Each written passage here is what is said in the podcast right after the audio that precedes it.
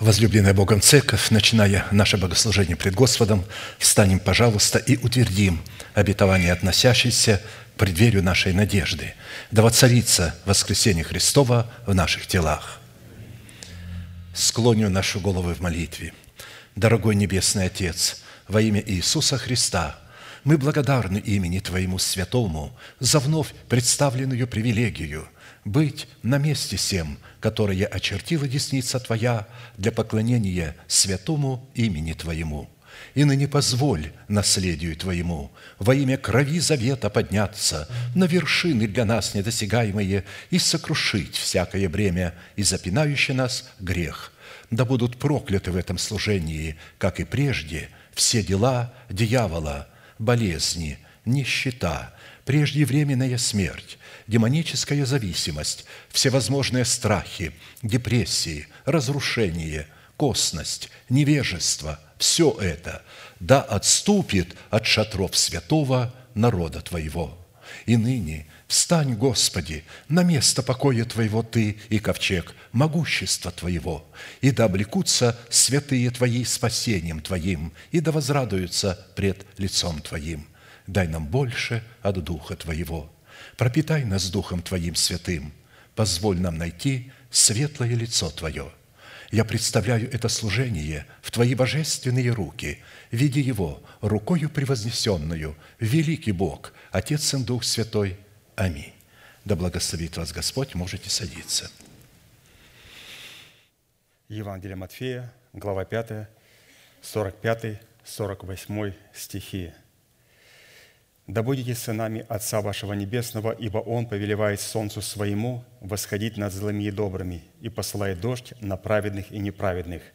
Итак, будьте совершенны, как совершен Отец ваш Небесный». Призванные к совершенству. Это обетованная заповедь, и хочется сделать ударение «заповедь», потому что заповедь – это приказ, постановление – Заповедь никогда не была предложением или альтернативой. Заповедь – это приказ и предложение. Вы скажете, а какой приказ? Быть совершенными. И иногда люди подходят ко мне и говорят, ты знаешь, мне много не надо, помолись за меня. Я говорю, я не буду за тебя молиться. Потому что это неправильная молитва, неправильное состояние сердца – мне не надо тех высот, мне не надо тех гор, мне не надо тех обетований. Мне просто спастись, понимаешь? Я в грехах умираю, я изъеден грехами, как серой. Просто помолись, чтобы мне спастись. Я говорю, неправильное состояние сердца. Ты нарушаешь заповедь Божию. Прочитаем еще раз абзац, который пастырь неоднократно читал. Это обетованная заповедь. Не предложение, не альтернатива, а приказ и повеление – заповедь, которая написана у евангелиста Матфея и представлена нам в серии проповедей пастора Аркадия Воскресения. Она является наследием святых всех времен, и адресована эта заповедь Христом сугубо своим ученикам. А посему люди, не признающие над собой власти человека, посланного Богом, к наследию этой заповеди никакого отношения не имели и навряд ли уже когда-либо смогут иметь. Итак, мы с вами остановились на назначении праведности Божьей в сердце человека, выраженной в способности обличения своей сущности в святую или же в избирательную любовь. Колоссянам 3, 14, 15. «Более же всего облекитесь в любовь, которая есть совокупное совершенство, и да владычествует в сердцах ваших мир Божий, которому вы и призваны в одном теле, и будьте дружелюбны». Исходя из данного изречения владычества мира Божьего или же праведности Божьей в наших сердцах возможно только при одном условии, если избирательная любовь Бога будет пребывать в наших сердцах, и мы будем облечены в избирательную любовь Бога. Характер избирательной любви Бога представлен Духом Святым в Писании в свете семи невземных достоинств. Во втором послании Петра, первая глава, со 2 по 8 стих. И вот эти семь достоинств – это добродетель, рассудительность, воздержание, терпение, благочестие, братолюбие и любовь. Мы с вами слышали, что каждое из семи достоинств плода добродетели содержит в себе характеристики всех других достоинств, так как они проистекают друг из друга, дополняют друг друга, усиливают друг друга и подтверждают истинность друг друга. Данные достоинства являются нравственными совершенствами и эталонами, присущими естеству Бога, дарованные нам через Христа, который мы призваны, которыми мы призваны обогатиться. И войти в наследование данных достоинств мы можем только через принятие Святого Духа как Господа и Господина нашей жизни и послушанием нашей веры, вере Божьей. Через наследование этих великих и драгоценных обетований мы делаемся с вами причастниками божеского естества. Поэтому для того, чтобы обладать вот этими характеристиками и иметь причастность к божескому естеству, к божественному естеству, нам необходимо обладать этими качествами. То есть для этого, чтобы обладать этими качествами, должна быть хорошая почва, приготовлена для этих качеств. Обязательно у человека, у христианина должно быть доброе сердце. Ведь как начинается это послание? Апостол Павел говорит – чтобы мы сделали определенное усилие. Он говорит, «Итак, прилагая всякое усилие, покажите вере вашей». Что показать? Добродетель, рассудительность, воздержание, терпение, благочестие, братолюбие, любовь. В чем показать? В вере. И пастор вначале объяснил, что все эти качества могут показать себя вере только в добром сердце человека – то вы, прилагая к всему все старание, покажите вере вашей добродетель и через добродетель все эти качества – вере.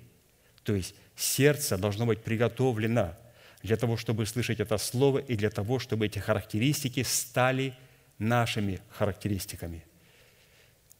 Также, когда, вы помните, Моисей давал закон, десятисловие – и прежде чем говорить, да не будет у тебя других богов, не делай себе кумира, не произнеси имени Господа своего напрасно, чти субботу, почитай родителей, не убивай, не кради, не прелюбодействуй, не лжесвидетельствуй, и не почитай, и не желай все то, что находится за забором у ближнего твоего.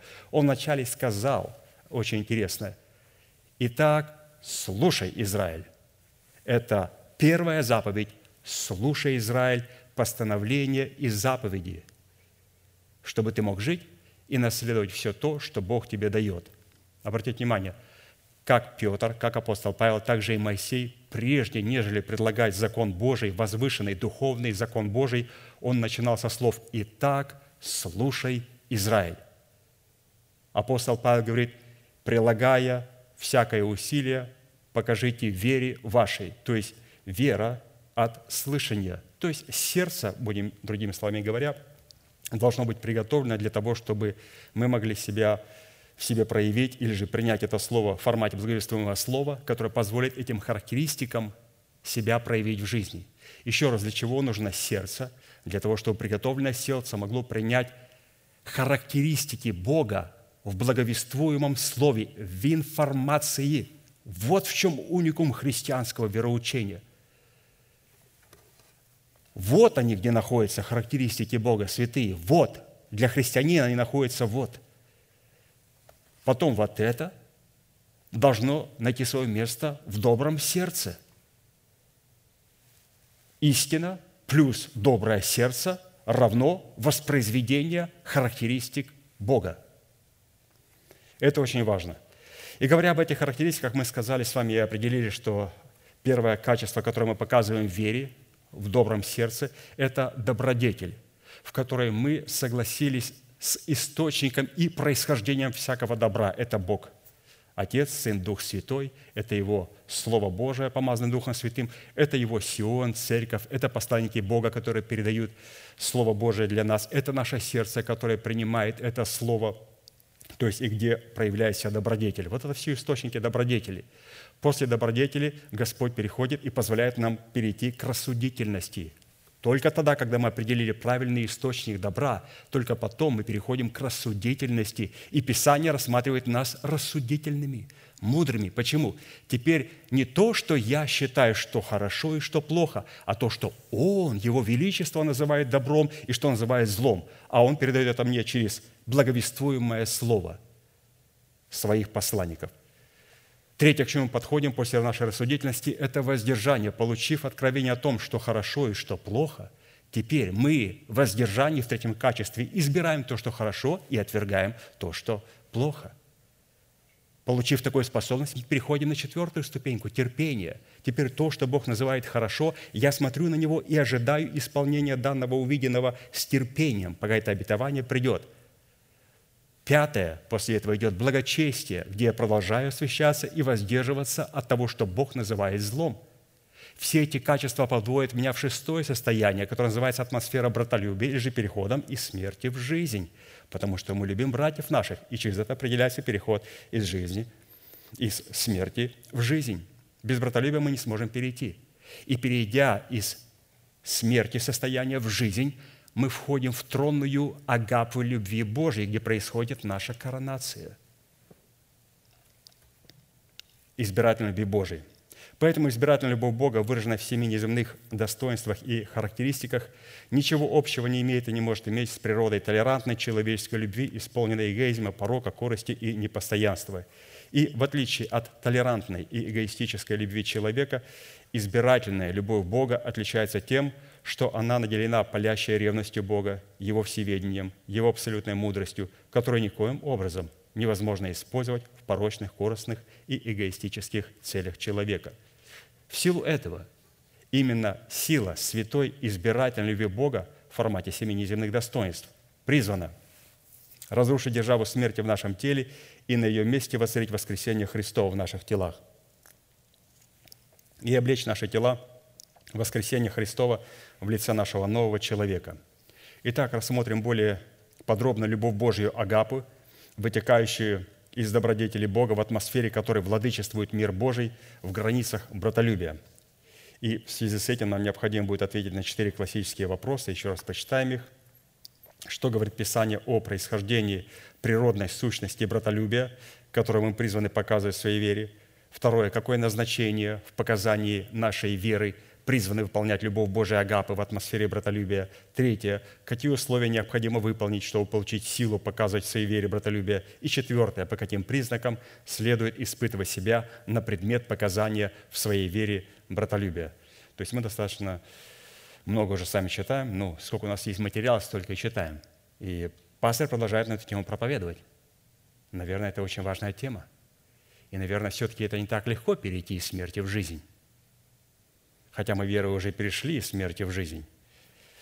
Но надо же это утвердить в своей жизни. Итак, вопрос первый. Что говорит Писание о происхождении природной сущности братолюбия, которую мы призваны показывать в своей вере? В Священном Писании степень силы избирательной любви Бога, исходящей из братолюбия и обнаруживающей себя в братолюбии, определяется и познается исключительно по степени силы ненависти Бога к злу и злодеям, творящим зло. Евреям 1.9, как написано о второй личности Божества, об Иисусе Христе. «Ты возлюбил правду и возненавидел беззаконие, посему помазал тебя, Боже, Бог твой, елеем радости более соучастников твоих». Учитывая, что зло, выражающее себя в ненависти, исходящей из зависти и гордыни человека, и добро, выражающее себя в любви, исходящей из братолюбия, это программы – то возлюбить правду и возненавидеть беззаконие возможно только в носителях, которые являются их программным устройством. Как написано, Господь испытывает праведного, а нечестивого и любящего насилия ненавидит душа его. И вот какие последствия Господь приготовил для тех, кого Он ненавидит. Говорит Псалом 10, 5, 7.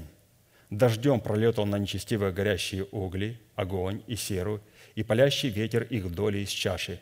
Ибо Господь праведен, любит правду, лице его видит праведника.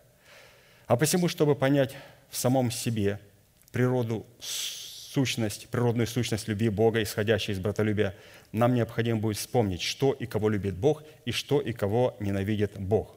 Потому что только любя то, что любит Бог, и ненавидя то, что ненавидит Бог, мы сможем исполняться всякою полнотою Бога и выразить в своей вере реакцию Бога на добро и на зло. Как мы с вами рассмотрели то, что любит Бог, мы сегодня с вами продолжим рассматривать и закончим вопрос, а что же ненавидит Бог? Давайте вкратце вспомним некоторые истины, которые мы с вами прошли, и потом перейдем на другие. И это нам позволит еще раз более понять эту истину, что ненавидит Бог – ну, во-первых, избирательная любовь Бога, вытекающая из добродетели Бога, в атмосфере которой владычествует мир Божий в границах братолюбия, ненавидит насаждение дерев и столбов, поставленных при жертвеннике. Второзаконие 16, 21, 22.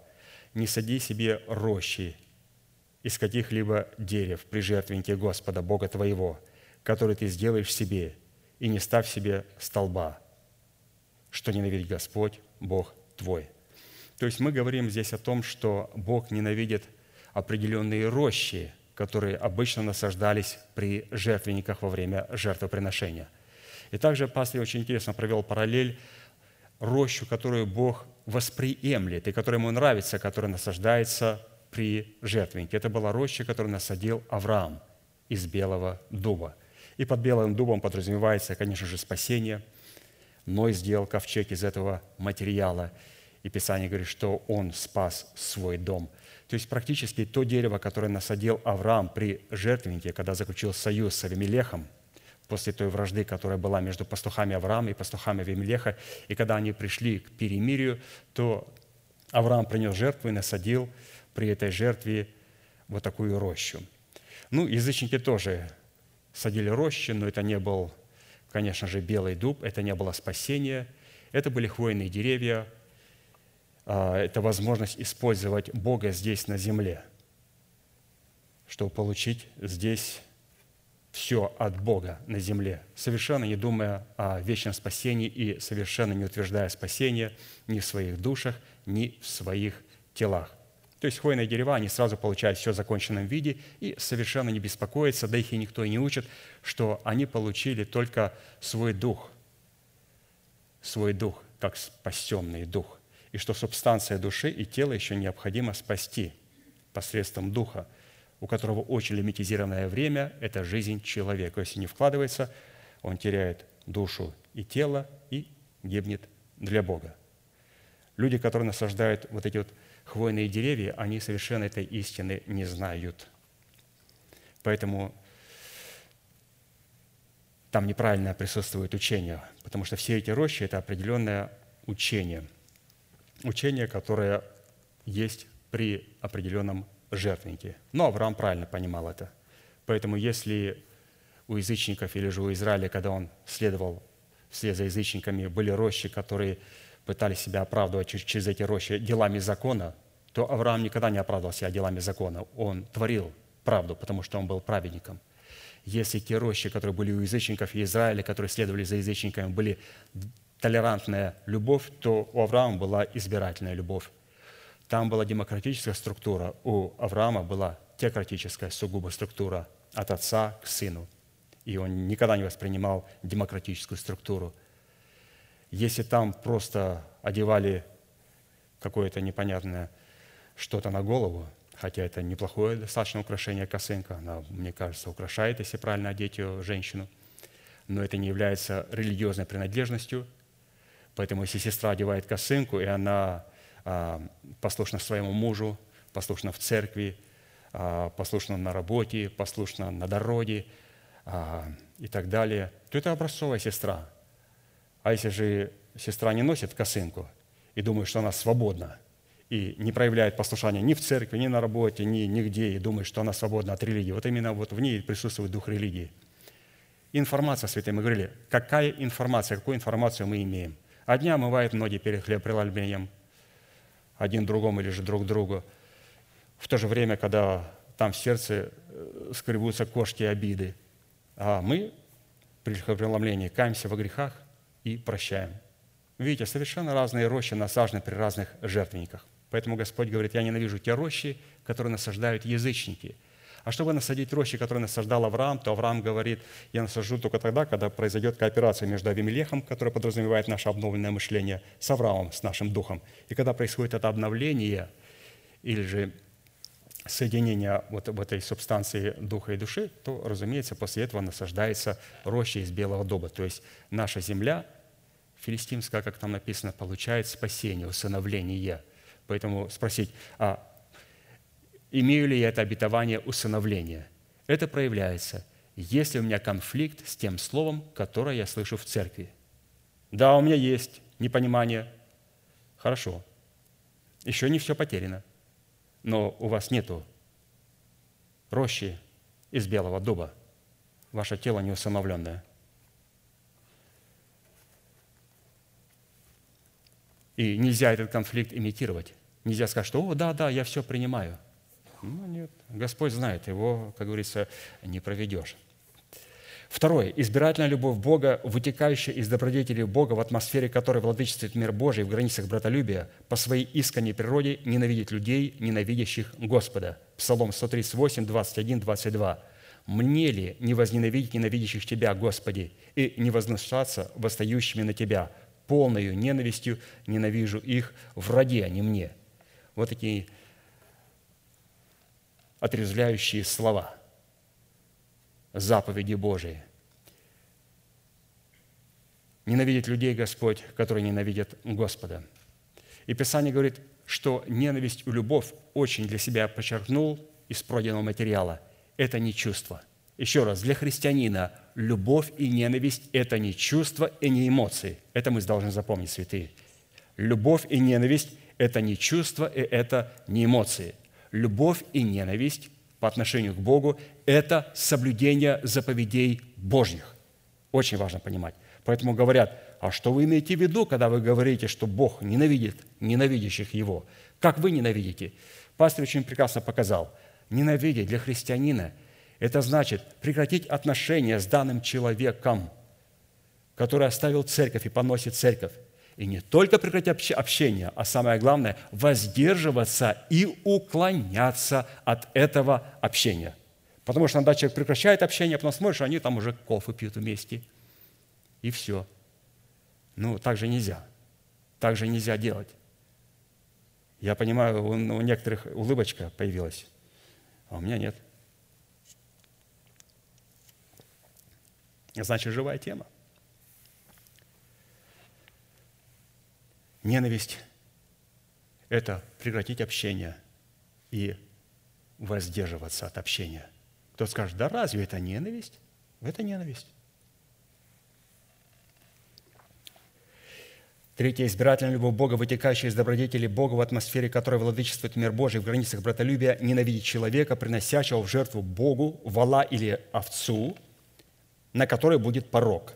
Второзаконие 17.1 не приноси в жертву Господу Богу твоему вала или овцы, на которой будет порог или что-нибудь худое, ибо это мерзость для Господа Бога твоего». И пастор сказал, что значит приносить вала или овцу, на которых есть порог? Это выдавать свою собственную волю за волю Божью и свои собственные измышления за откровение Святого Духа. А когда это происходит – вот Писание говорит, это мерзость. И пастор очень интересно сказал. Он говорит, это происходит тогда, когда, по Писанию, человек отклоняет свое ухо от слышания закона Божьего и мерзость его молитва. Человек, который отклоняет свое ухо от слышания, молитва его, жертва его, мерзость перед Господом. Поэтому, когда человек отклоняет себя от слышания слова благовествуемого, то что? Он выдает волю Божию свою волю за волю Божью и свои собственные измышления, как откровение Святого Духа. И очень часто можно слышать, Дух Святой мне сказал, Дух Святой мне показал, или же они начинают там видеть ангелов. То есть нельзя отклонять свое ухо от слышания. Как только я отклоняю свое ухо от слышания Слова Божьего, моя молитва – мерзость, и всякий раз, когда я приношу вала или овцу, то для меня это будет как мерзость и что-то худое. Далее, избирательная любовь Бога, вытекающая из добродетели Бога, в атмосфере которой владычествует мир Божий в границах братолюбия, ненавидеть человека с неодинаковыми гирями и с неверными весами. Притча 20, 22, 23. «Не говори, я отплачу за зло, то есть я отомщу этому человеку. Предоставь Господу, и Он сохранит тебя мерзость перед Господом, неодинаковые гири и неверные весы не добро. Здесь опять э, пастор нас переводит состояние наших чувств и с наших эмоций, когда мы пытаемся производить какое-то дело в гневе, что гнев человека никогда не творит правды Божьей. Никогда. Что такое гнев, Бог, гнев человека? Это то, что я хочу делать роль Бога. А Бог говорит – гневаясь, не согрешайте, не давайте место дьяволу, позвольте мне мстить за вас. Предоставьте мне эту прерогативу. Эта прерогатива относится только для богов – мстить. Он мститель, вы не можете за себя мстить. А как переводить? Вот как это делал Давид. Когда касалось дела помазанника Божия, который был выше его, он сразу передавал все судьи праведному Богу, чтобы Бог решал это дело. В другом месте он своим ученикам говорит, гневаясь, не согрешайте. И они спрашивают у него, как это возможно, гневаясь, не согрешать? Как ты это делаешь, Давид? Он говорит, очень просто. Когда вы гневаетесь, остановитесь. Не говорите ничего, не делайте ничего. Просто рассудите, рассудите, почему это произошло. Может быть, человек хотел нам сделать добра, а мы не поняли его. Мне не понравилась эта иллюстрация. Может быть, человек хотел сделать добро, и мы не поняли его. Рассудите, он говорит, рассудите на ложах ваших. Утешитесь. И потом, когда вы рассудите, утешитесь, он говорит, возложите упование на меня, только потом провозгласите с этой позиции правды и суды Божии. Мы же что делаем? Человеческий гнев – нет времени рассуждать, уповать на Бога и перекладывать все на Бога. Я сразу исповедую все суды и э, обрушу весь суд на этого человека, который сделал мне зло. Это гнев человека. Что интересно, что гнев Божий проявляется также через нас, но при одном условии. Если мы не проявляем, и вперед нас чувства не бегут, мы останавливаемся, мы рассуждаем, мы утешаемся Богом, мы доверяем Богу, и только потом Господь говорит, ну, прекрасно, а теперь провозгласи суды Божии. Да, Господи, я уже не хочу. А вот теперь провозгласи. Я не хочу наказывать сейчас, а вот теперь накажи. Не хочу, Господи, наказывать.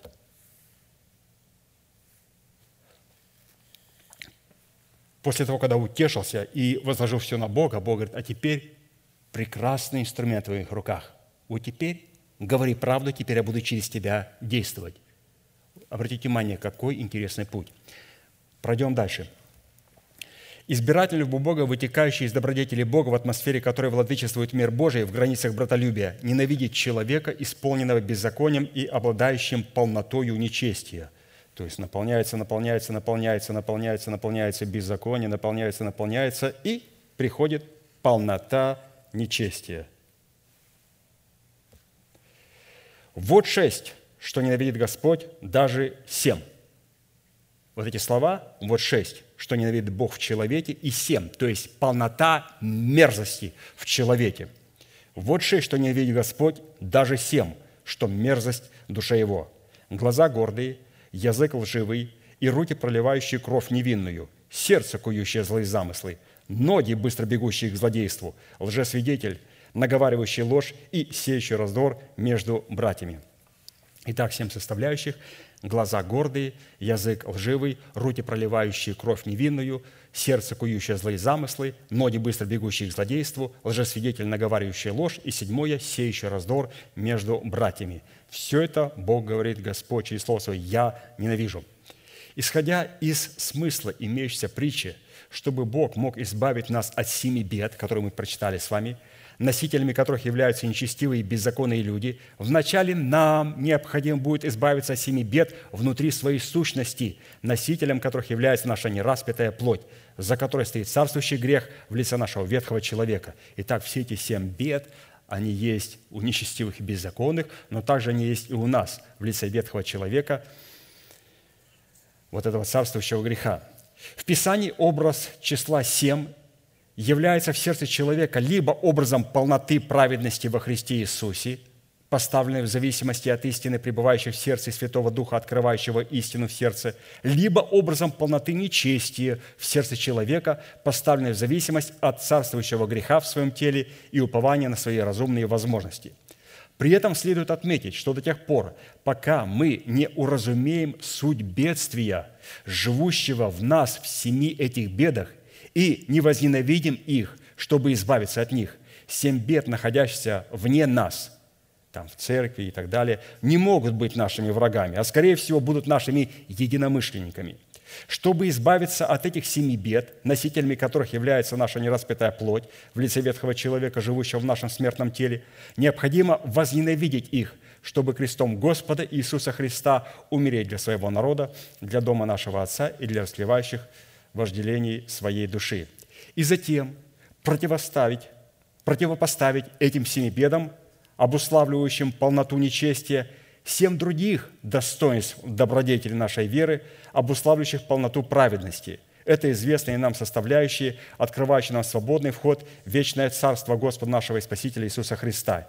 И вот семь добродетелей. Добродетели, о которых мы говорим, рассудительность, воздержание, терпение, благочестие, братолюбие, любовь. И когда это есть у человека, вот, наполнилось все благодатью, все, печать полностью, закончилось вот любовью Агапы, братолюбие, любовь Агапы накрылась.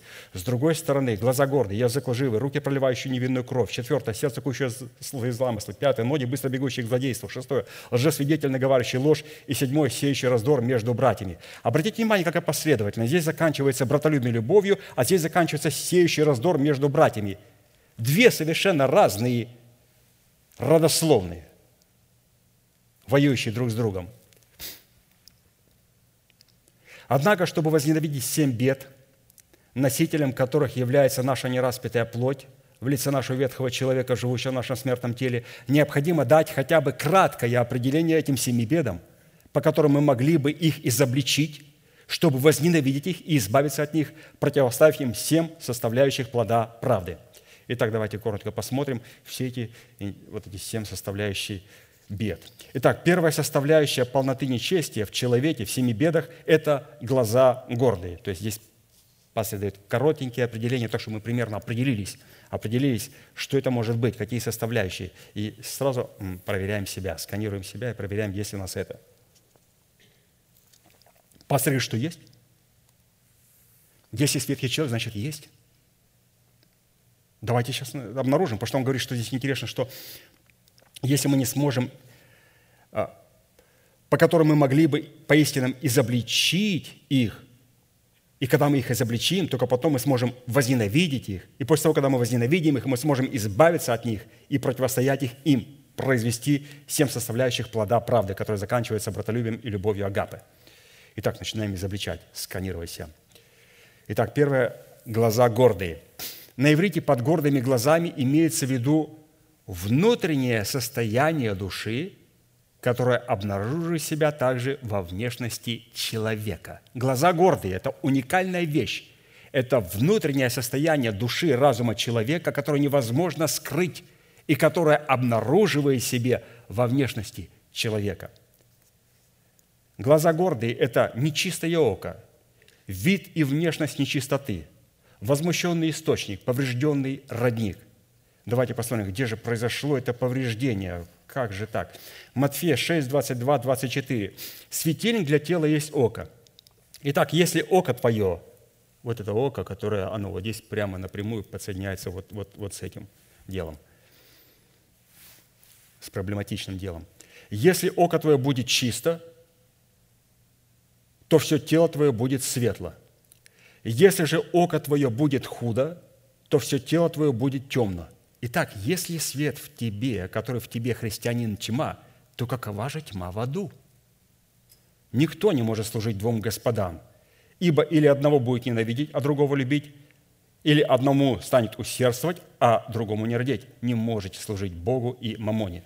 Исходя из слов Христа, гордые глаза – это определение человека, стремящегося разбогатеть вопреки Писанию – то есть Бог не против богатства, здесь пастырь очень интересно показал, что когда человек пытается разбогатеть вопреки Писанию.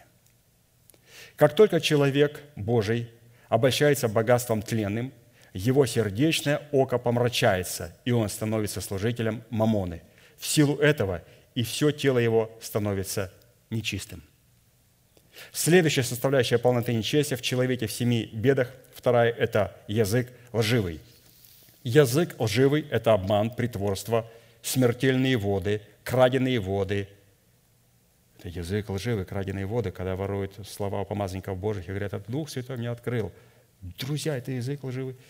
Горькая вода, когда мы используем Слово Божие так, пастор сказал, ты знаешь, я пожалуйста, пастырю, пастырь с тобой разберется. Друзья, я знаю пастыря, он никогда не будет разбираться до тех пор, пока человек не подойдет к нему и скажет, хочу покаяться – я знаю. Горькие воды – это когда вам представляют Отца в какой-то непонятной характеристике, он с тобой разберется. Я с ним говорил, пастор никогда ни с кем не будет разбираться, пока этот человек не придет и скажет, пастор, хочу покаяться. Горькие воды. Не надо наговаривать на людей и приписывать свои пороки человеку Божьему. А другой человек боится, о, все, сейчас, все, сейчас будут разбираться со мной. Глубокое болото, семя лжи. Это все язык лживый. На иврите составляющая языка лживого сопричастляет человека к женщине безрассудной, шумливой, глупой и ничего не знающей. То есть это вот такая лжецерковь. Потому что как-то надо женщин защищать. Это говорится о лжецеркви. Притча 9, 13, 18. Женщина или же церковь, лжецерковь, безрассудная, шумливая, глупая и ничего не знающая, садится у дверей дома своего на стуле, на возвышенных местах города, чтобы звать проходящих дорогою, идущих прямо своими путями. И вот она говорит, кто глуп, а, обратись сюда. Вы знаете, когда происходит евангелизация, они же там не говорят, дураки, идите сюда. Вы понимаете, они же не говорят. Они говорят, братья и сестры, слава Господу, братья и сестры. Ну, я так, немножко так, с таким акцентом. Ну, там, ну, могу, по-казахски могу заговорить, вы не поймете меня. Они же не говорят так. Если вам прочитать между строками, они говорят, дураки, идите в нашу церковь. И Скудоунова сказала, воды краденые, которые я украла у помазанников Божиих, и утаенный хлеб, который я своровала, приятен.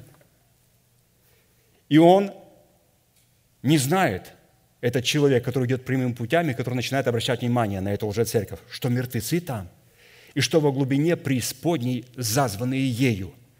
Но ты отскочи, немедленно месте, не останавливая взгляда твоего на ней, на такой церкви, Ибо таким образом ты пройдешь воду чужую. От воды чужой удаляйся, и из источника чужого не пей, чтобы пожить многое время, и чтобы прибавиться, прибавились тебе лета жизни. В данной притче говорится о характере поклонения Богу, в котором применяется языческая форма в поклонении идолам, которая в свое время часто увлекались израильтяне в служении. И сегодня такой языческой формой поклонения в протестантском движении является так называемый лжехаризматические движения, которые никакого отношения к истинной харизме никогда не имели и никогда не смогут иметь. Здесь можно сказать «Аминь». Если вы были когда-то в этих структурах, то вы бы сказали «Аминь». Это так. Псалом 68, 22, 23. «Спаси меня, Боже, ибо воды дошли до души моей. Я погряз в глубоком болоте, и не на чем стать». Потому что краденые воды э, вам предлагают основание учения, оно есть. Но оно, когда краденое, это болото. Вы не можете встать и строить на этом основании. Вот в чем уникум. О, братья хорошо проповедуют, как наш пастырь. Как у вас пастырь проповедует, наш точно так проповедует. Это болото. Вы не сможете стать и строить на этом основании. Давид говорит, не на чем стать. Вошел во глубину вод, и быстрое течение их увлекает меня – у Давида не было этих проблем. Дух Святой сказал, напиши эти слова, потому что мой народ будет молиться твоими словами. Пойми их душу. Он говорит, Господи, это ужас. У меня этого нет. Он говорит, скажи эти слова, это молитвенные слова. Тебе это не надо, им это надо будет. Мне это надо будет, потому что я там был. Следующее составление полноты нечести в человеке в семи бедах – это руки, проливающие кровь невинную. На иврите руки, проливающие кровь невинную – это сердце, исполненное зависти и исходящей из нее ненависти. Итак, руки, проливающие кровь невинную – это зависть, обида, недоброжелательство, ненависть, ревность, негодование, ярость. 1 Иоанна 3, 14, 15. Мы знаем, что мы перешли из смерти в жизнь. Почему? Потому что мы любим братьев. Нелюбящие брата пребывают в смерти. Всякий ненавидящий брата своего есть человека-убийца. Вы знаете, что никакой человека-убийца не имеет жизни вечной в нем пребывающей. Только после того, когда мы не свергнем в своем теле с престола ветхого человека, носителя программы павшего Херувима, содержащего в себе семь бед, у нас появится возможность показать своей вере ненависть к носителям, которые легализировали в себе семь бед. И вот это одна из бед – это проливающий невинную кровь. Следующая составляющая полноты нечестия в человеке, в семи бедах – это сердце, кующее злые замыслы. На иврите этот смысл означает чертить и гравировать в своем сердце замыслы, которые не являются замыслами Бога, и заставлять свою совесть молчать, приводя ей доводы, оправдывающие эти замыслы. То есть, когда человек настолько обижен, настолько он становится художником-убийцей, гравюру делает, берет резец и начинает выдавливать из камня гравюру, как он убил бы этого человека. Тут человек просто сделал, прошел, не поздоровался. И человек заканчивает, боже мой, что такое? Несколько минут он прошел, не поздоровался, наверное. А сатана настолько начинает эту гравюру там делать, что человек его уже убил, уже похоронили его и так далее. Это очень опасно. То есть мы должны понимать, что сердце, кующее злые замыслы, это чертить и гравировать в своем сердце замыслы и при этом заставлять свою совесть молчать, потому что у меня есть доводы, почему я так делаю, а этого нельзя делать. Притча 11, 20, 21. «Мерзость перед Господом, коварные сердцем, но благоугодные Ему непорочные в пути. Можно поручиться, что порочный не останется, можно поручиться, можно поручиться, что порочный не останется ненаказанным. Семь же праведных спасется. То есть Господь говорит, я поручаюсь, что порочный обязательно будет наказан. Вот кто вот такой гравюрой и всякими вот как бы вот отомстить человеку и начинает эти гравюры, он, может быть, не говорит, но святые в чем здесь говорится, вот пастор красиво нарисовал, чертить и гравировать, рисовать в своем как бы мы сделали больно этому человеку. Ну, у кого-то есть хамство, он может подойти и высказать ему то, что у него там лежит понимаешь, не может там уже это все держать в себе. Это опасно очень. Следующая составляющая полноты нечестия в человеке в семи бедах – это ноги, быстро бегущие к злодейству. На иврите это смысл определяет человека, который на шкале своих приоритетов жертвоприношение ставит выше слушания Слова Божьего. Это и есть ноги, быстро бегущий к злодейству. Ну вот, пожалуйста, пожалуйста, я бегу в церковь. А Писание говорит, о, ты прекрасно бежишь к злодейству. Это ноги, быстро бегущие к злодейству. Ноги, быстро бегущие к злодейству – это действовать поспешно, опрометчиво, необдуманно, быть приготовленным активно участвовать в злодеянии. Екклесиастам 4,17. Наблюдай за ногой твоей, когда идешь в Дом Божий, и будь готов более к слушанию, нежели к жертвоприношению, ибо они не думают, что худо делают. Что худо делают? Их ноги быстро бегут к злодейству. Вот, пожалуйста. Можно бежать в церковь, и Бог рассматривает это человек бежит к злодейству. Когда мы прибегаем в церковь, приходим в церковь, то мы приготовим свое сердце для чего? Для слушания Слова Божьего, после которого обязательно будет жертвоприношения. Но если меняется жертвоприношение, то потом, как говорится, раз мы отвратили а, свое ухо от слушания, то Писание говорит, жертва такого человека – мерзость для Господа. Поэтому все начинается со слушания, а потом жертва. Именно наша способность слушать определяет род нашей жертвы. Отвратил ухо от слышания, молитва – жертва, преклонил свое ухо перед слышанием – наша молитва является благоволением пред Господом. Следующая составляющая полноты нечестия в человеке в семи бедах – это лжесвидетель, наговаривающий ложь. На иврите это смысл определяет человека, сердце которого является атмосферой для духа заблуждения. Лжесвидетель, наговаривающий ложь, выдающий ложь как правду под клятвою, то есть я это видел, клянусь.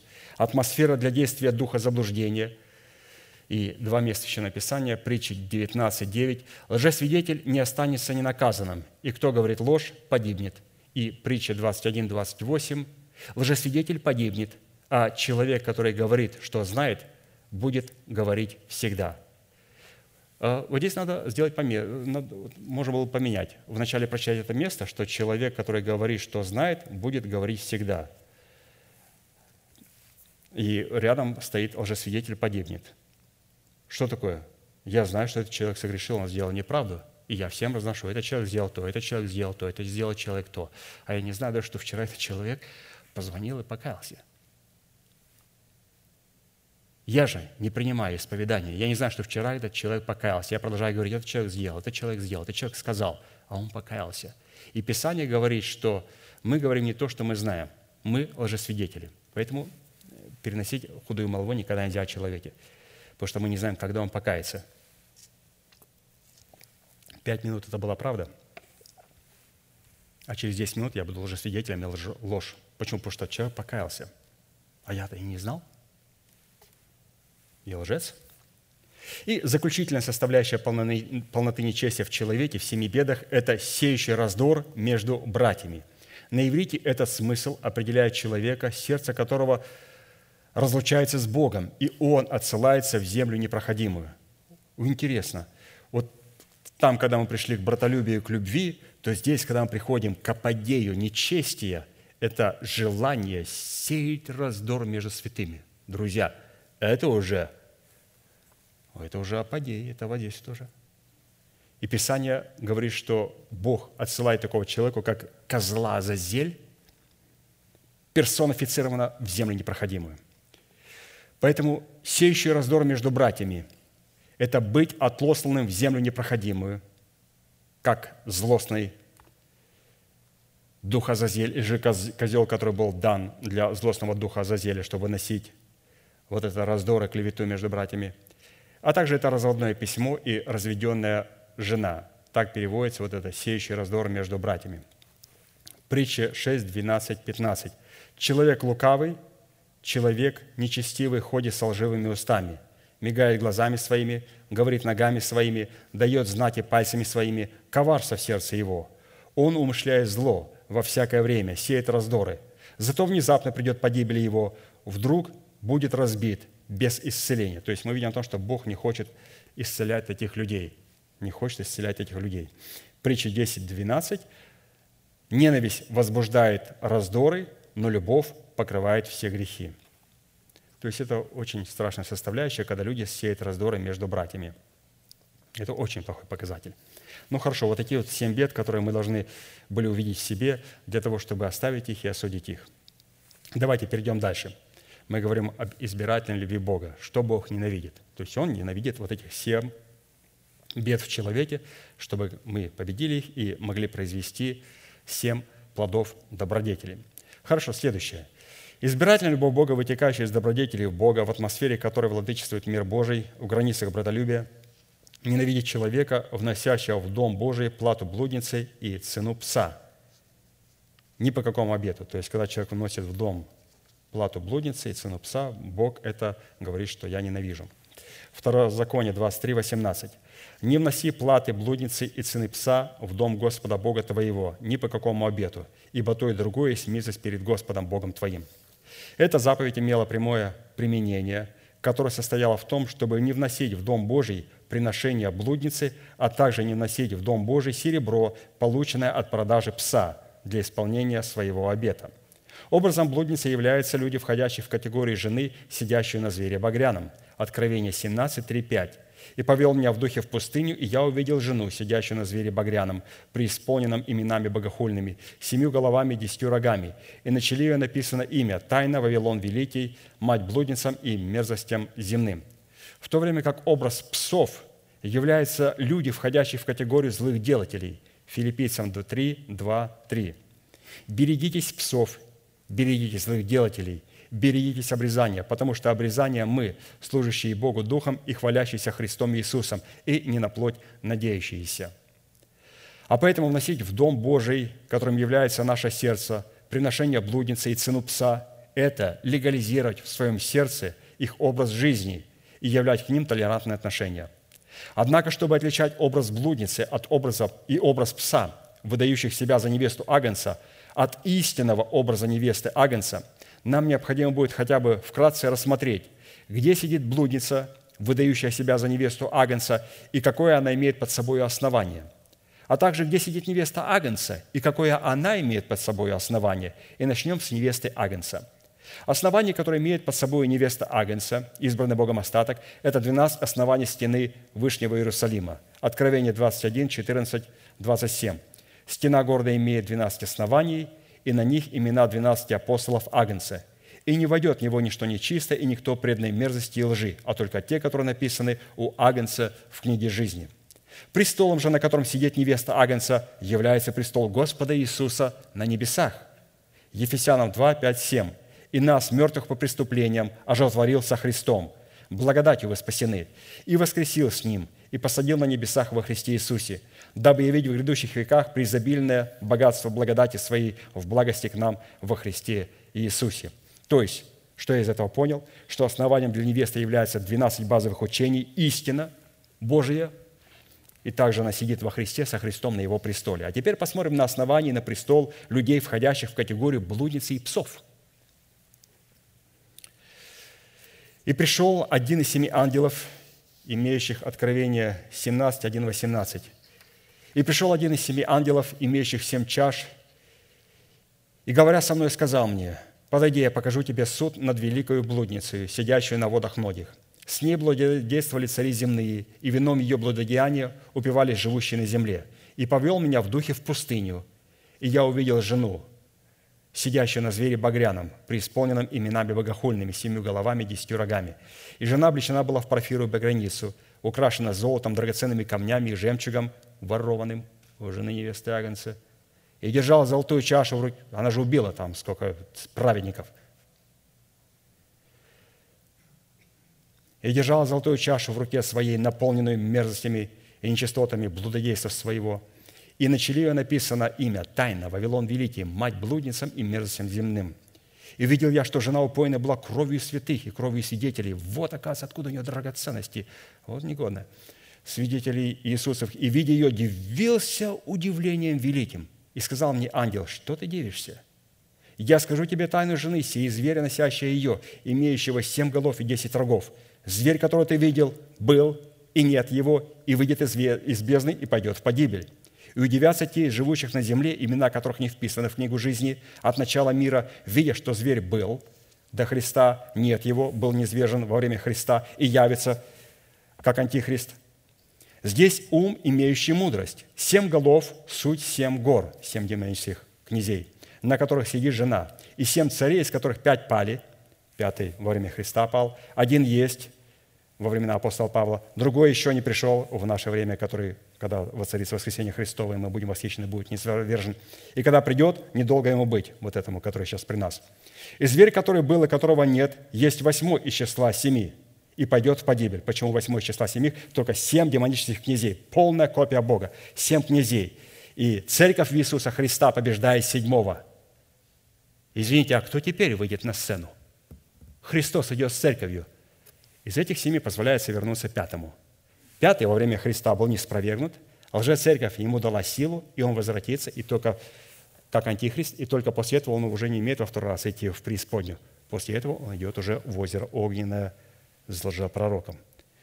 Зверь лжепророк, они оба были во времена Антихриста и изучили полностью характер церкви и Христа. И они вернутся оба, и потом они оба пойдут в ад. Извините, нет, в озеро огненное. В ад попадает человек только один раз – а потом, если возвращается сюда, он потом только идет в озеро Огненное. И поэтому зверь и лжепророк, они первые попадут в озеро Огненное. Им дастся два шанса, и они второй раз шанс проиграют в лице Иисуса Христа, когда Он осудит Антихриста с церковью своей, когда будет идти. И зверь, которого это и свет утренней звезды, и то, что я прочитал, я это сейчас прокомментировал немножечко. «И зверь, которого был и которого нет, есть восьмой из числа семи, и пойдет в погибель. И десять врагов, которые ты видел, суть десять царей, которые еще не получили царство, но примут власть со зверем, как цари на один час. Они имеют одни мысли и предадут силу и власть свою зверю. Они будут вести брань с агнцем, и агнец победит их, ибо он есть Господь господствующих и царь царей, и те, которые с ним суть званый и избранный и верный. И говорит мне, воды, которые ты видел, где сидит блудница, суть люди и народы, и племена и языки, и десять врагов, которые ты видел на звери.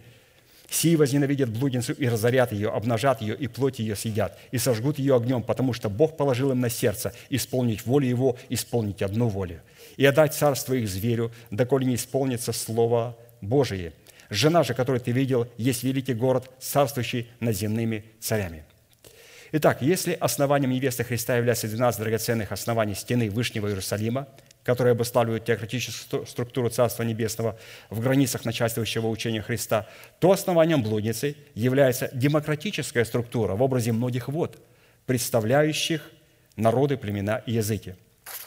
Если престолом невесты Христа, на котором они сидят со Христом, является престол Бога и Агнца, то престолом блудницы является багряный зверь, находящийся в пустыне, который преисполнен именами богохульными, семью головами, десятью рогами. Так и написано. «И повел меня в духе в пустыню, и я увидел жену, сидящую на звере багряном, преисполненном именами богохульными, семью головами и десятью рогами». Багряного зверя в теле человека представляет царствующий грех. Мы переходим здесь то, с образа, что происходит в церкви, также в нашем теле. Багряного зверя в теле человека представляет царствующий грех, обуславливающий ветхого человека. Это вот багряный зверь, носителя греховной и обостительной программы падшего Херувима. А вне человека, багряного зверя, представляет категория людей, пытающихся использовать принципы веры для овладения богатством тленным, в то время как принципы веры даны для овладения богатством нетленным. Принципы веры даны для овладения богатством нетленным. Образом пустыни, в которой Иоанн увидел жену, сидящую на звере багряном, является подделка на освящение. Он повел ее в пустыню, и он увидел, где эту жену в пустыне. Это подделка на освящение в виде сегодняшнего инкаунтера, внедренного в структуру протестантского движения вождями лже-харизматического толка. В то время как для истинной жены невесты Агнца образ пустыни, представляющий истину освящения, дает Богу основание исполнить обетование, относящееся к преддверию нашей надежды, выраженной в встретении с Господом на небесах. Вот теперь другая пустыня. Здесь он увидел блудницу в пустыне, лже освящение. Несколько дней, и ты осветился и готов выходить на служение. А вот где жена невеста Агенса пребывает в пустыне. Не те, которые потом, после восхищения, полетят с двумя крыльями когда получат в пустыне. А вот нет, это мы говорим про жену невесту Агнца, которая до восхищения должна побывать в пустыне. И те, кто не побудет вот в этой пустыне, потом им будут даны два крыла, чтобы они полетели в эту пустыню. Вот она пустыня, святые, которая нам предложена сегодня. Осия 2, 14, 15. «Посему вот я увлеку ее, мою невесту, избранный Богом остаток, и приведу ее куда? В пустыню, Конечно же, когда блудница увидела, она говорит, я тоже хочу в пустыне, тоже хочу освещаться, но только в три дня. А, но так, так не бывает. «Приведу ее в пустыню, и буду говорить к сердцу ее, и дам ей оттуда виноградники ее и долину Ахор в преддверии надежды. И она будет петь там, как в дни юности своей, и как в день выхода своего из земли египетской». Само же обетование состоит в усыновлении нашего тела искуплением Христовым – в котором наше тело из состояния перстного будет изменено в состояние небесного. Чтобы увидеть в багряном звере царствующий грех в теле человека, достаточно обратиться к одному месту из Писания. То есть здесь пастор постоянно переводит наш взор на наше естество. Не чтобы мы там в политических структурах искали, он где у демократов, у республиканцев, в Европе. Да он везде.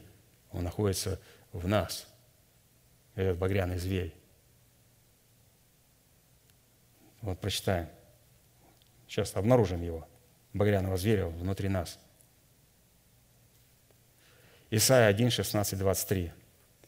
«Омойтесь, очиститесь, удалите злые деяния ваши от очей моих, перестаньте делать зло, научитесь делать добро, ищите правды, спасайте угнетенного, защищайте сироту, вступайтесь за вдову. Тогда придите и рассудим, говорит Господь, если будет грехи ваши, как багряные, как снег убелю. Если будут красные, как пурпур, как волну убелю. Если захотите и послушаетесь, то будете вкушать благо земли. Если же отречетесь и будете упорствовать, то меч пожрет вас. Ибо уста Господни говорят, как сделать блудницею верная столица, исполненная правосудия. Правда обитала в ней, а теперь убийцы. Серебро твое стало изгорью, вино твое испорчено водою, князья твои законопреступники и сообщники воров. Все они любят подарки и гонятся за мздою, не защищают сироты, и дело вдовы не доходит до них». Когда апостол Иоанн увидел образ блудницы и пса уже не в теле человека, а в теле великой блудницы, находящей в среде народа Божьего, он удивился удивлением великим. Откровение 17, 1, 18. И увидела, что жена упоена была кровью святых и кровью свидетелей Иисусовых. И, видя ее, удивился удивлением великим.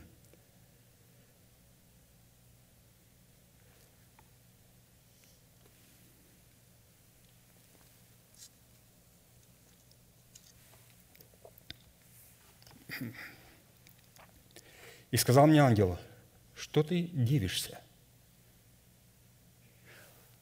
Он написал нам образ – вы знаете, что он увидел? Он увидел служение, которое молится и поклоняется Богу.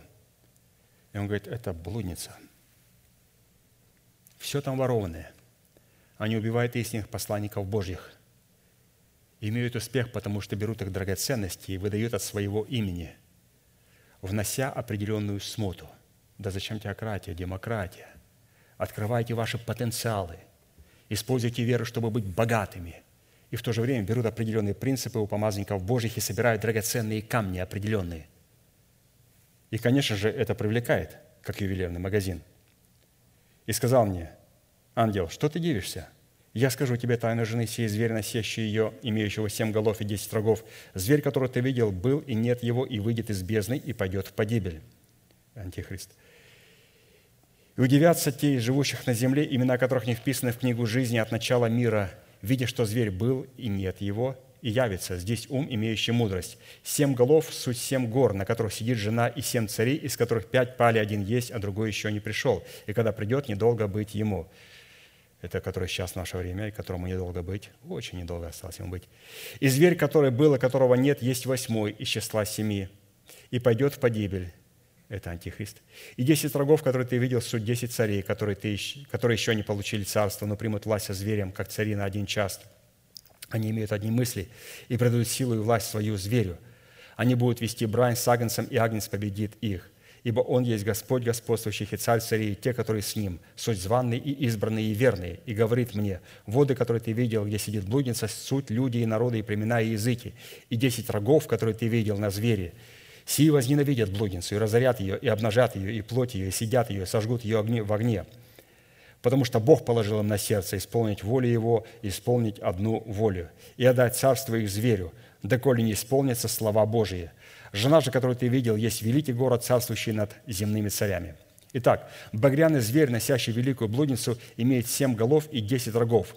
Это тот пятый царь из числа семи царей, руководивший распятием Христа – то есть семь князей, из них пятый. Апостол Павел говорит, пятый ушел, сейчас шестой, потом придет седьмой, недолго ему быть.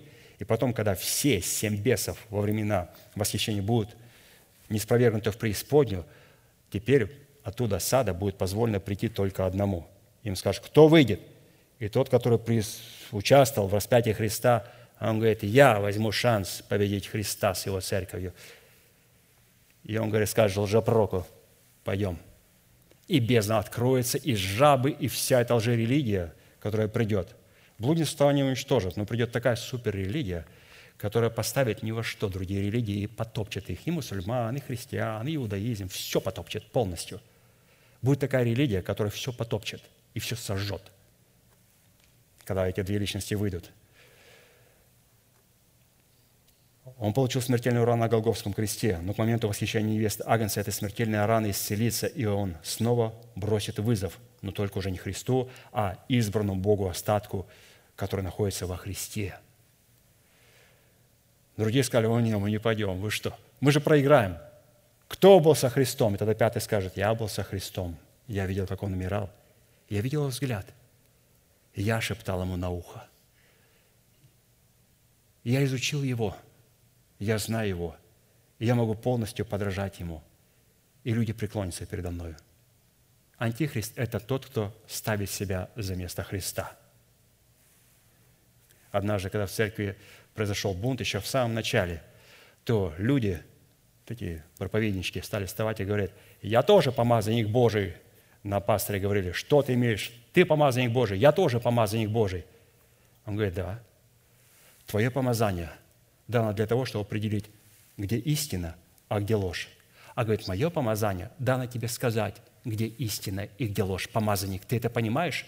И они как с шумом, большая группа, там э, мои, мои родственники, все, понимаешь, все это в первой волне пошли в свое место, которое готово для них. Печально? Помазанники Божии –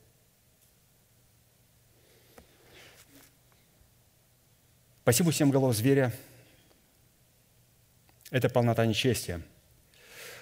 противопоставлено семи рогам и семи очам Агнца, представляющим в теле Христовом полноту совершенства, отвечающий требованиям совершенства Небесного Отца. Откровение 5.6. «И я взглянул, и вот посреди престола четырех животных и посреди старцев стоял агнец, как бы закланный, имеющий семь рогов». Это же видел сатана тоже. «И семь очей, которые суть семь духов Божьих, посланных во всю землю». А вот десять рогов в образе десяти царей, которые еще не получили царство и которые примут власть со зверем, как цари на один час, это образ святости Божьей в достоинстве десятисловия закона Моисеева, обуславливающего суть закона Моисеева, осуждающего блудницу и дающую силу греху. И иногда люди здесь говорят, ничего не понимаю, вы можете объяснить, как закон Моисея, святой духовный закон, дает силу греху? Что это такое? Вы знаете, Несколько собраний назад я записал для себя, что значит закон Моисея, святой закон духовно дает силу греху. Это для меня был гром посреди бела дня. Пастор сказал, не прочитал, сказал. Он сказал, что закон – когда обнаруживает у нас ветхого человека, он дает силу тлению и смерти. Мы стареем и умираем. Сатана говорит, мне вообще делать ничего не надо. Мне просто надо сделать, чтобы человек согрешил. Все остальное делает законы Божии. Этот мафиози знает. Ему надо сделать только одно, чтобы мы согрешили. И потом закон святого Бога – сделает остальную работу. Закон Моисея, когда обнаруживает грех, он приводит к тлению и смерти, к болезням и к проклятиям. И сатана наизусть изучил закон. И он говорит, Яхве, твой святой закон говорит, человек согрешил, преклоняюсь перед твоим законом. Исполни, пожалуйста, свой закон, раз ты сильный в слове Бог. Он сделал грех. И Господь говорит, я ничего не могу сделать и Израиль миллионами вырезается и уничтожается. Сила греха – закон, потому что закон Моисея, если он обнаруживает грех, обнаруживает ветхого человека, то он дает силу тлению и смерти.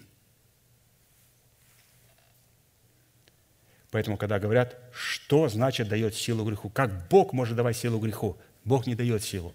Он дал закон. И до тех пор, пока им не скажут, что, дорогие друзья – Почему вам не отобрать этот закон, которым кичится этот мафиози, и не снести ему голову? И здесь он говорит, о, так, так, так, вы начинаете уже понимать кое-что. Да, Голиаф, то, что у тебя находится в руках, и Голиаф говорит, за грех смерть, ты будешь умирать, будешь стареть и будешь тлеть. Давид говорит, да, подошел к ручью, взял благовествуемое слово учения Христа и поразил. И что сделал? Взял то оружие, на которое уповал ветхий человек и что убил его, потому что это оружие было не против нас, детей Божьих согрешающих, а против ветхого человека. Оказывается, закон был против грешника ветхого человека. И до тех пор, пока мы не поймем, что то оружие, которое Голиафа, оно было сделано для того, чтобы убить Голиафа, мы думаем, о, какое оружие. Когда Давид сказал, увидел, ему дал священник, он говорит, вот этого оружия лучше нету, нету лучше. Поэтому, когда ветхий человек держит закон через наше незнание, что такое держать закон? Это наше незнание. Мы не преклонили свое, слово к слыш... свое ухо к слышанию, мы не знаем, что то оружие, которое находится у Голиафа, это наше спасение. Закон Моисея – это наше спасение. И когда дьявол говорит, благодарю тебя за закон твой, осуди его, убей его, пускай болеет, пускай придут проклятия в его жизни, они приходят. Я говорю, Господи, благодарю тебя за закон Моисея. Ты благодаришь за закон благодати? Нет, я благодарю за закон благодати для себя – но когда мы говорим о ветхом человеке, я говорю, Господь, благодарю Тебя за закон святого Моисея, за святой, святой закон. И провозглашаю суды Божии на кого? На своего ветхого человека. Потому что это оружие было предназначено для грешника, для ветхого человека. Поэтому через благовествуемое слово я получил эту информацию с вами. Мы забираем у него меч и отсекаем ему голову.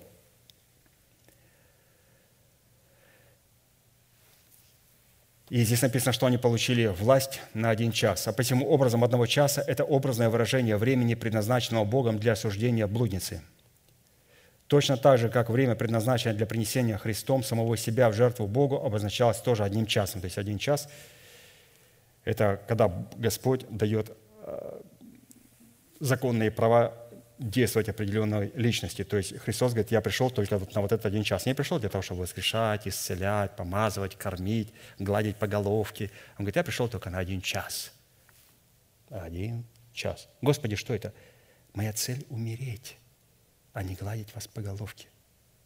Не исцелять вас, потому что вы меня потом будете распинать и кричать, распни его, распни его. Я пришел только на один час. И когда я буду вознесен на кресте, я вас всех привлеку обратно к себе – Душа моя теперь возмутилась, говорит Христос, и что мне сказать? Отче, избавь меня от часа сего, но на сей-то час я и пришел. Отче, прославь имя Твое. Тогда пришел с неба голос и прославил, и еще прославлю. Народ, стоявший и услышавший, то говорил, это гром. А другие говорили, ангел говорит ему, Иисус на это сказал – не для меня был глаз сей, но для народа. Ныне суд миру всему. Ныне князь мира сего изгнан будет вон. Пятый из числа семи, который будет потом восьмым.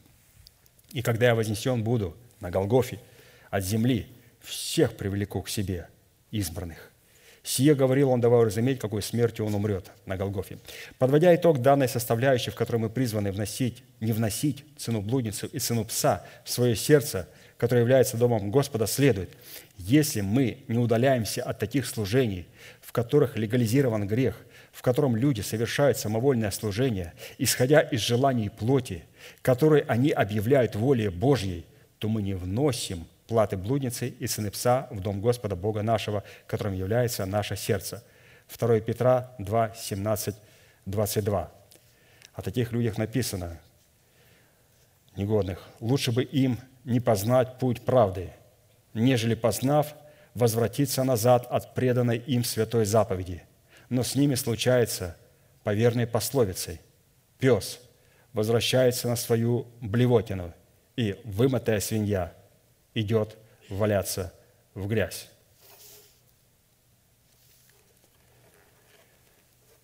Пускай это будет только пословица. Прекрасные слова. Будьте благословены в вашей молитве. Будем молиться, пожалуйста.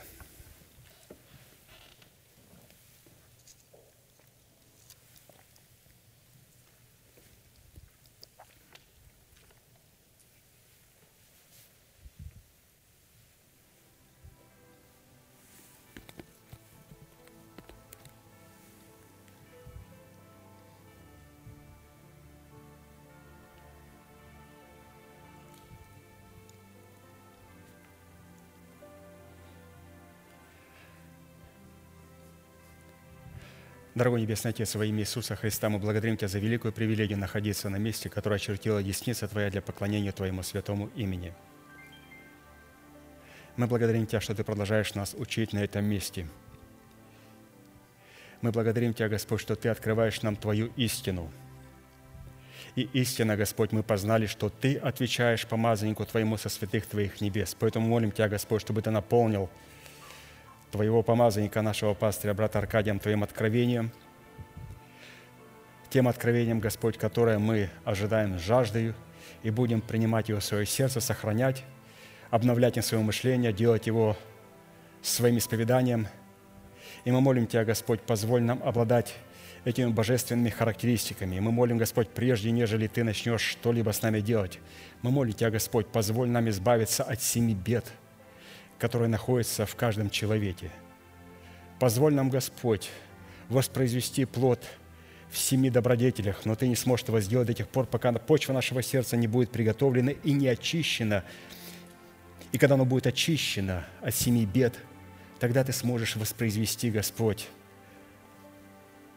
все эти качества, явленные в братолюбии и любви Божией Агапы –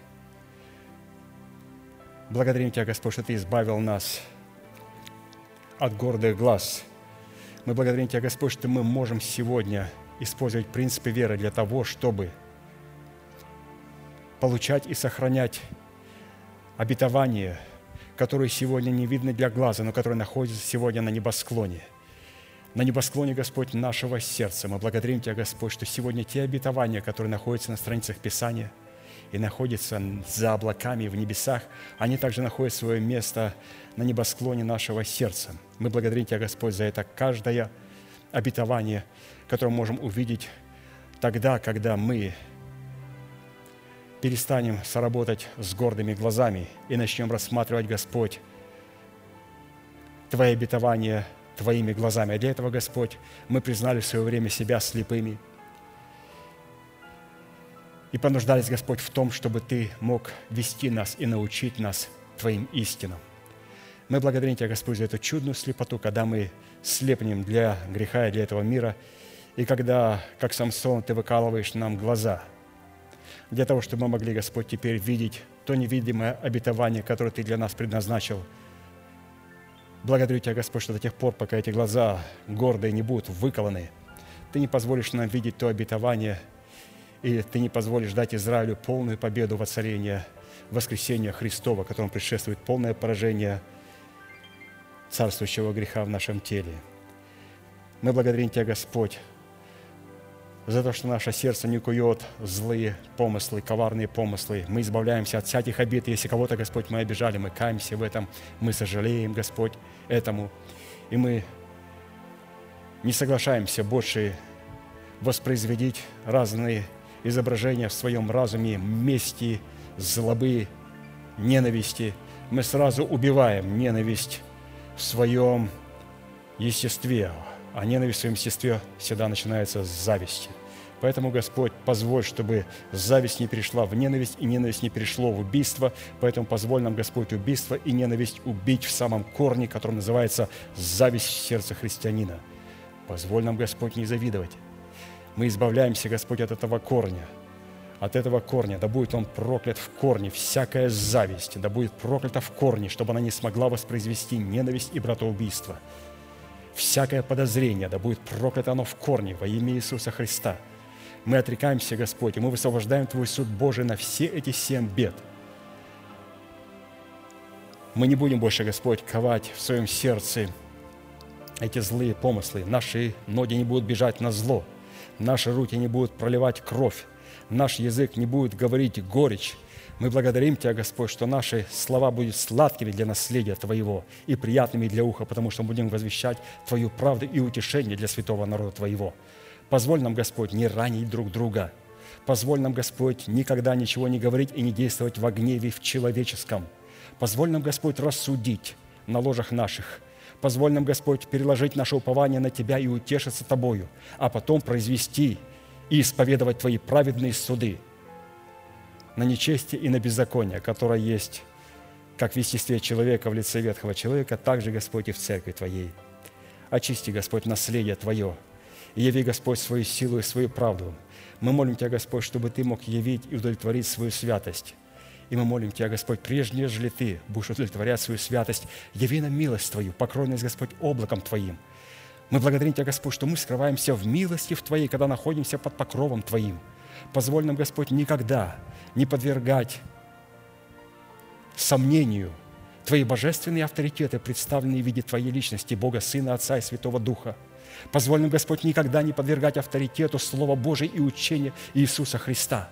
Позволь нам, Господь, никогда не подвергать сомнению авторитеты Твоих святых помазанников, посланных Божьих, облеченных в достоинство отцовства – который представляет, Господь, для нас Слово Твое и заповеди Твои, постановления Твои. Позволь нам, Господь, никогда не подвергать сомнению авторитет Церкви Божьей Твоего Сиона. Мы ревнуем, Господь, о Твоей церкви, мы любим, Господь, Твою церковь, и мы никогда не подвергаем сомнению ни церковь, ни каждого святого в церкви. Мы любим наследие Божие.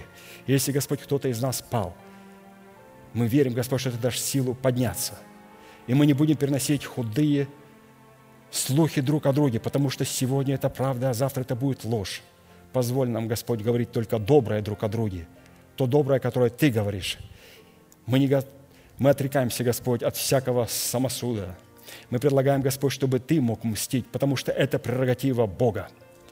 Мы не мстим за себя, Господь, мы не мстим, но мы передаем, Господь, этот суд Тебе. Передаем, Господь, когда мы утешаемся Тобою и успокаиваемся в Тебе.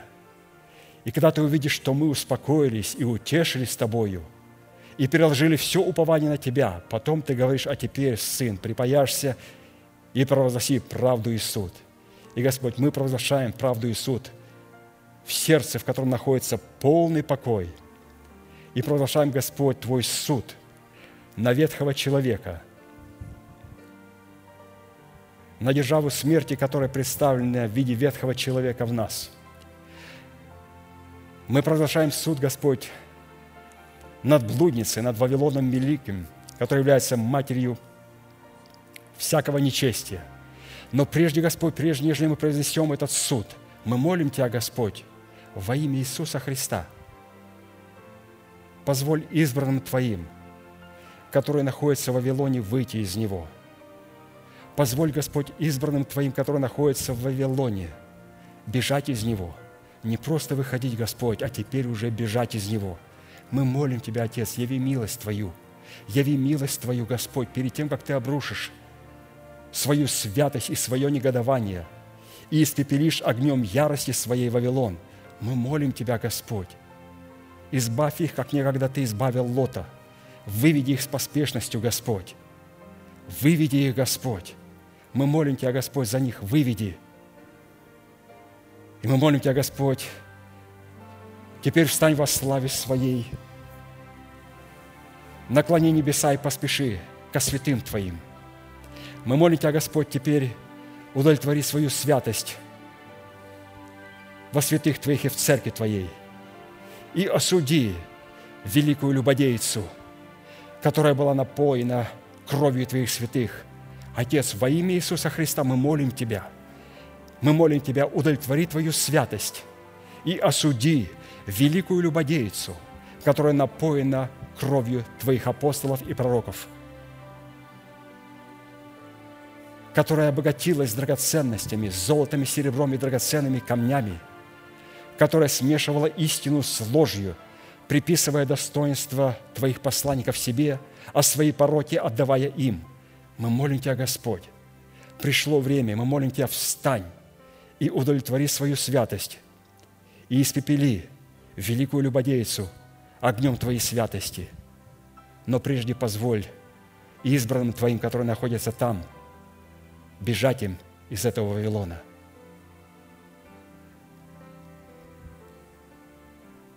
Мы благодарим Тебя, Господь, за Твою великую милость, которую мы обретаем и в которой мы находимся в Иисусе Христе. Мы благодарим Тебя, Господь, что основанием нашим является 12 драгоценных камней. Ты позволил нам, Господь, войти через 12 жемчужных ворот – и стать обладателем древа жизни, которое приносит плод свой во время свое. Мы верим, Господь, что древо жизни, которое находится в нас, оно принесет тот плод, который нужен будет во время свое. И ты знаешь, Господь, какими стандартами должна обладать Твоя церковь в то время, когда Ты будешь облекать его воскресение Христово восхищать.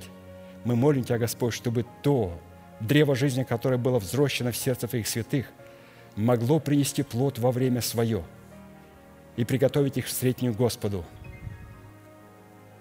Мы благодарим Тебя за это великое обетование, и мы продолжаем, Господь, утверждать его и благодарить Тебя за воскресение Христова, которое находится и которое имеет место в нашем духе. Мы благодарим Тебя, что Ты позволил нам спасать наши души, обновляя свое мышление духом своего ума и через исповедание – усыновлять наши тела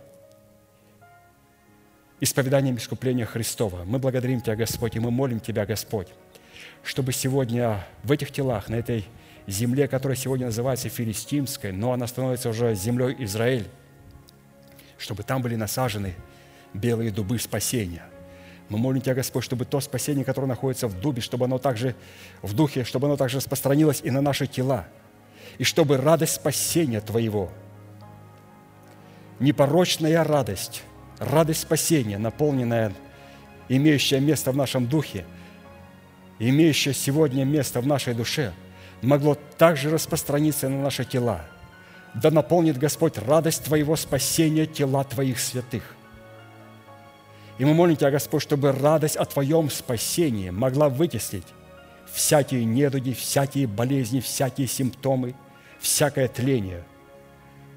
Мы благодарим Тебя, Господь, и мы радуемся тому, что имеем в Иисусе Христе. Мы благодарим Тебя за оправдание даром, которым мы получили даром по благодати в Иисусе Христе. Мы благодарим Тебя, Господь, что мы по факту рождения своего праведные. Хотя мы не творим дел правды, но, Господь, Ты сказал, праведник должен делать дела правды. Поэтому, Господь, мы называем несуществующее как существующее – Почитаем себя мертвыми для греха, для живыми для Бога, и Ты нам вменяешь это в праведность и позволяешь нам теперь возрастать в той праведности, которую мы, Ты положил в наши сердца. Благодарим Тебя, Господь, что придет время, когда несуществующее станет существующим. Когда нам больше не надо будет почитать себя мертвыми для греха, мы будем мертвые для греха. Когда нам не надо будет больше почитать себя, что мы любим Бога, мы будем любить Бога и служить Богу – мы молим Тебя, Господь, чтобы пришло время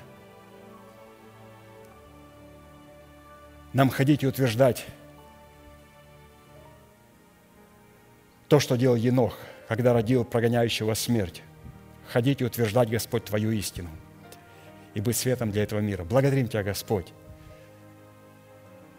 за то многообразие, которое Ты нам открываешь, истину с разных сторон. И Ты позволил нам, Господь, ее написать в сердцах, так, чтобы читающий мог легко прочитать. А для этого, Господь, чтобы Ты мог легко прочитать, мы молим Тебя, наполни Твоего помазанника откровением, потому что без Твоего откровения и без нашего преклоненного уха Ты никогда не сможешь прочитать ни одного обетования в нашем сердце. Ясно – Мы молим Тебя, Господь, чтобы Ты его наполнил тем откровением, которое бы Ты хотел ясно прочитать в наших сердцах. А мы будем, Господь, ожидать его с трепетом и с преклоненным ухом, чтобы наша молитва не стала мерзостью перед Твоим святым лицом. Да будет благословенно имя Твое, наш великий Бог, Отец и Дух Святой. Аминь. Отче наш, сущий на небесах, да святится имя Твое – да придет царствие Твое, да будет воля Твоя и на земле, как и на небе. Хлеб наш насущный подавай нам на каждый день, и прости нам долги наши, как и мы прощаем должникам нашим. И не веди нас во искушение, но избавь нас от лукавого, ибо Твое есть царство и сила и слава во веки. Аминь. Закончим наши неизменные манифестации. Могущему же соблюсти нас от падения – и поставить пред славою Своею непорочными в радости, единому, премудрому Богу, Спасителю нашему, через Иисуса Христа, Господа нашего, слава и величие, сила и власть, прежде всех веков, ныне и во все веки. Аминь.